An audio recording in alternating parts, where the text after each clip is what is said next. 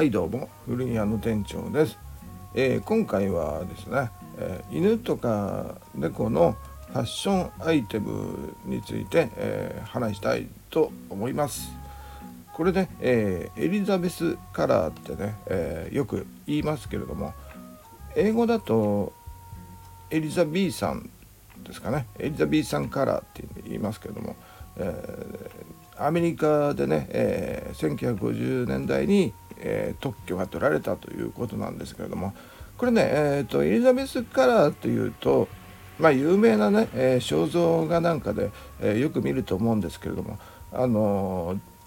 ちょっとねやっぱり違う感じでね、えーと、実際に、まあ、今ね、えー、獣医さんが、えー、つけてくれる、えー、エリザベスカラーっていうのはねこうひだになってないってね、え、フリルにはなってないんですね。え、ちょっとなんかえー、カップ麺のね、えー、なんかどん兵衛かなんかの、えー、ねえそこを抜い抜いた感じのやつで、ね、えあとなんかメガホンみたいなね、えそんな感じのやつで、え全然ねえっと左はなってなくてもともとのねこのエリザベスカラーっていうのは、えラフって、え、言いましてこのラフっていうのは、え、日本語訳だと日襟っていうことなんですよ。でまあひだひだになってる。ひだひだっていうか、うん、まあ何ですかあのフリルとかね、えー、ラッフルとか言ったりとかしますけどもまあこのラッフルっていうのもこのラフから来てるんですけれども、うん、まあねその、えー、ひだひだにひだひだね、え、しわくちゃにするとかねそういう意味えー、なんですけど涙立せるとかね、えー、ラッフルってそういう動詞にもなってますけれども、えー、っとファッション用語でもね、え服飾用語でもラッフルとかね、え言うでしょ？ラッフルスカートってね、えそれがあのまあこのラフから来てるらしいです。でえっとフリルっていう言葉もありますけどもこのフリルとラッフルっていうのはねえっとまあ同じようなもんなんですけれどもちょっとね微妙に違うんですよ。でまあ、えー、フリルっていう言葉はなんかねフランドル地方の、え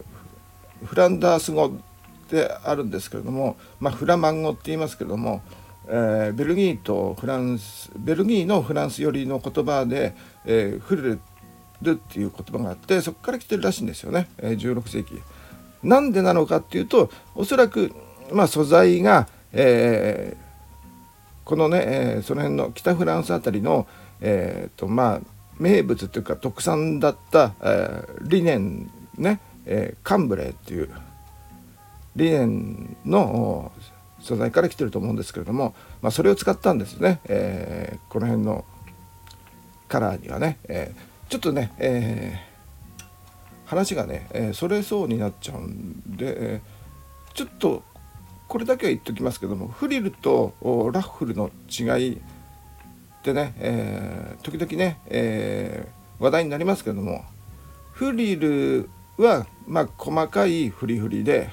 ラッフルは割と大きめなフリフリって感じでまあ大体似てるんですけどもそんな風に使われたりとかしますよね。最近結構ねあのー女性のブラウスなんかでねフリルとかね、えー、ラッフルとかね、えー、よく使われてますけれどもね流行流行りっていうかねまあすごく定番みたいな感じでねいろんなところに使われたりとかしてますけれども。で、えー、このラフなんですけどもエリザベスカラーね。この時代の話をね、えー、と最近ねずっとやってますけれどもこのエリザベスカラーと呼ばれるこのラフっていうのはこのまあえひだひだ蛇腹状になってるやつね、えー、これはあのなんですかもともとはねあの普通のスタンドカラーみたいな付け襟だったんですよ。それがねえー、っとねスペインの、えー、この16世紀後半くらいからねえスペインポルトガルの、え、貴族とかね、え、司祭、えー修道士とかね、えー、ちょっと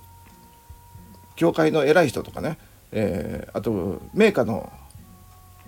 お坊ちゃんお坊ちゃんじゃないけど 名家のあの貴族の家族の皆さんがあの付け出したと。ね、身分の高い人たちが、ね、付け出したと。いうのが始まりでそれがまあ、えー、ローマカトリック、え、イタリアから、えー、とね、えー、フランスイギリスドイツね、えー、全土ヨーロッパ全土に広がって、えー、割とね、えー、やっぱり偉い人たちね、えー、まあ貴族王族とかね、えー、なんとか公とかね、えー、名家の人たちが、えー、つけるようになったとまあつけ襟として、えー、つけると。えー付け襟はね、えー、に関してはまあ上着の下上着とかねシャツの内側につけて、えー、毎日取り替えると襟だけを変える感じでね、えー、のために、使ったということですね。でねえ、っと大体ね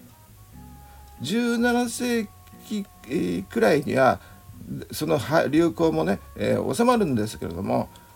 オランダだけはねあの割とあの後々まで残ったみたいですね、えー、1670年代くらいまで残ってたんですかねでオランダはねあの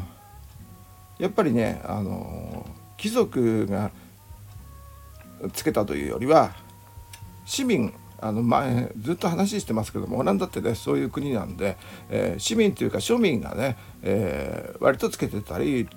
します。あのレンブラントの有名なあの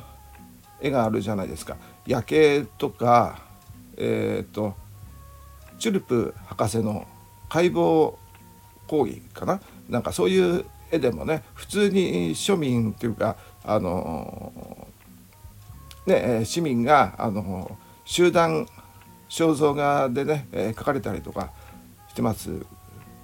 でしょ、うん、そんな感じでね、えー、まあすごくいろいろいろいろじゃないけどいろんなで普通の人でもつけてたっていう感じで。でえー、っとまあそのまあお金がある人お金持ちはまあそれでも、えー、特に目立ちたい人とかね、えー、おしゃれにしたい、えー、ねお金持ちの女子の女性の方々は、えー、すごくね凝ったあのレースをつけたりね、えー、大きくしたりね、えー、したらしいです。はい、でまあそれはまあ、女子に限らないんですね、えー、男子でもね、えー、結構おしゃれなね、えー、貴族の人なんかね、えすごい、え派手なのにしてみたみたいです。えその頃のねやっぱり肖像画とか見ればねすごく、え分かりやすいし面白いですよね結構みんなおしゃれなんですよね。うん、で現在はね、えー、この、えー、日帰ラフは、えーえー、誰が使ってるのかっていうとまあお金持ちの犬とか猫とかはね、えー、使ってないんですけども、えー、デンマークだったかなデンマークのね、えー、教会のね人偉い人とかあと少年合唱団で使ってる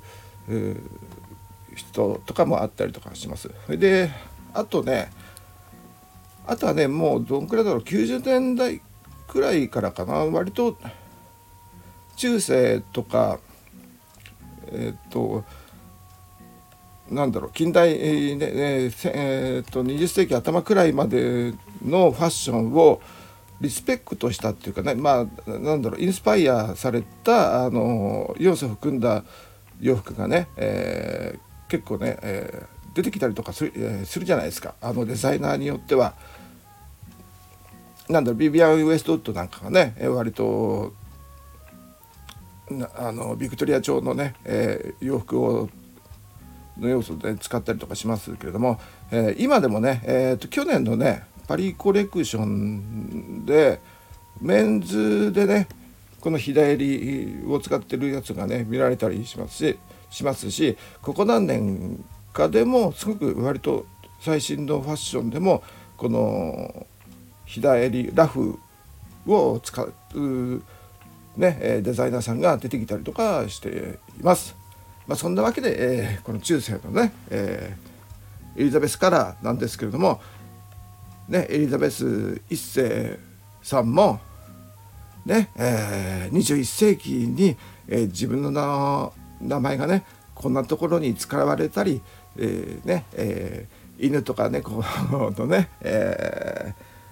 そういうものに役立たれてるんだなとかね、え思ってないでしょうね。はい。今日はね、えそんな感じでが10分ほどですがだらだらまた喋っちゃいました。最後まで聞いてくれた方ありがとうございます。それではさようなら。